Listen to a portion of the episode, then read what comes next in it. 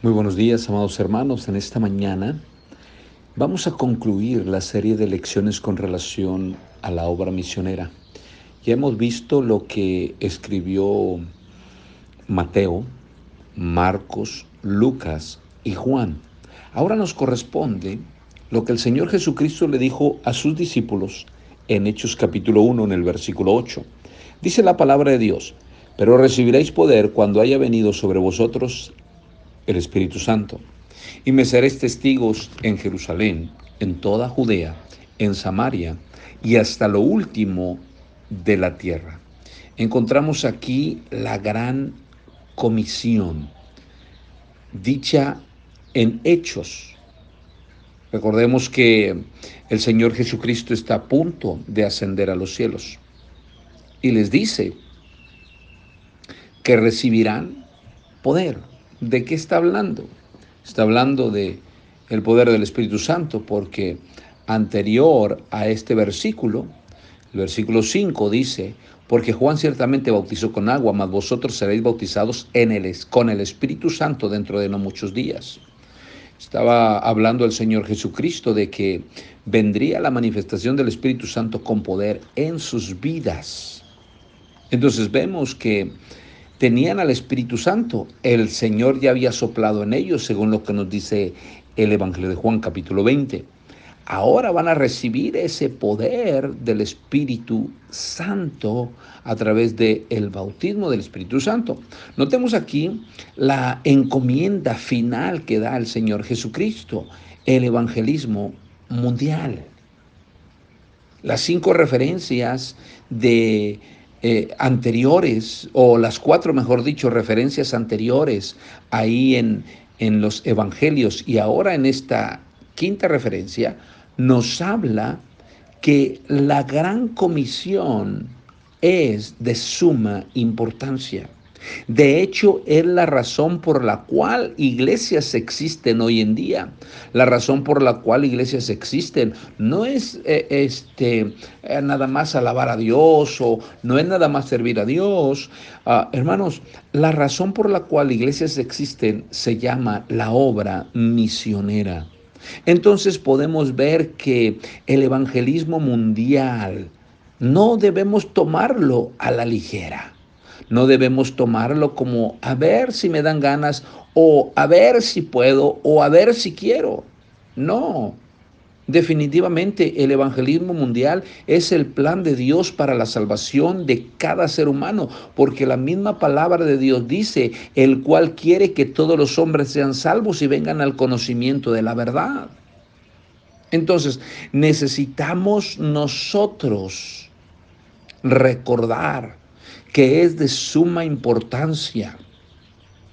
Como lo, alguien, alguien lo dijo, misiones no es un ministerio de la iglesia, misiones es el ministerio de la iglesia. Así que, mis amados hermanos, esto de misiones es muy importante. El Señor nos manda a buscar a los perdidos. El Señor nos da toda la autoridad. El Señor ah, está dando todo el poder a través del Espíritu Santo. Entonces, yo creo que cada cristiano, yo creo que cada iglesia debe de estar interesada en llevar el Evangelio a todo el mundo. No nada más en el lugar donde está. Dice la palabra del Señor, me seréis testigos. Es interesante que la palabra testigos aquí viene de una palabra hebrea igual a la palabra que la misma palabra se refiere a mártir o dispuesto a morir por alguien.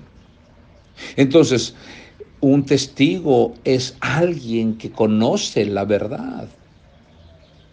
Cuando llaman al estrado en, eh, en una corte a un testigo, ese testigo no dice, pues eh, yo me supongo, o yo creo, o alguien me dijo. No, Él dice, esto, esto y esto, yo lo vi con mis propios ojos. Entonces, un testigo es el que conoce la verdad y dice la verdad. Si tú y yo conocemos la verdad, tenemos que decir la verdad. Si tú y yo conocemos la verdad, tenemos que enviar a, alguien que conoce la verdad también para que testifique a otros. Entonces, tenemos que recordar, esta fue la última instrucción que el Señor Jesucristo dio a sus discípulos.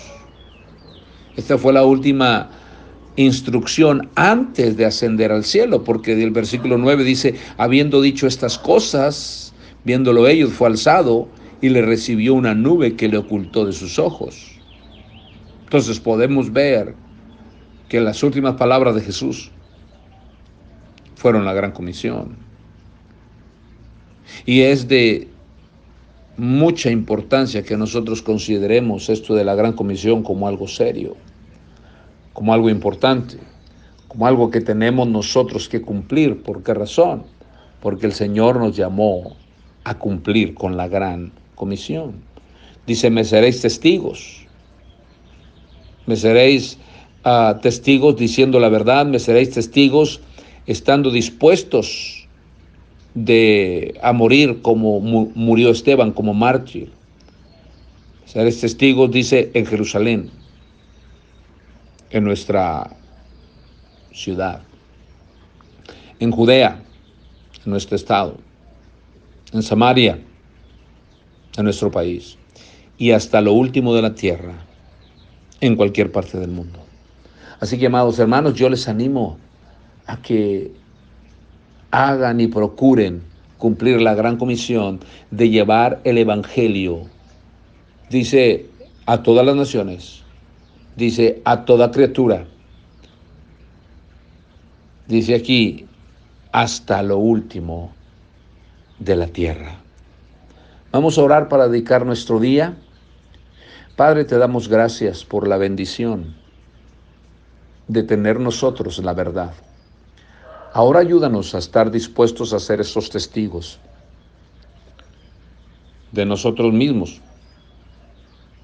llevar el Evangelio en nuestra Jerusalén.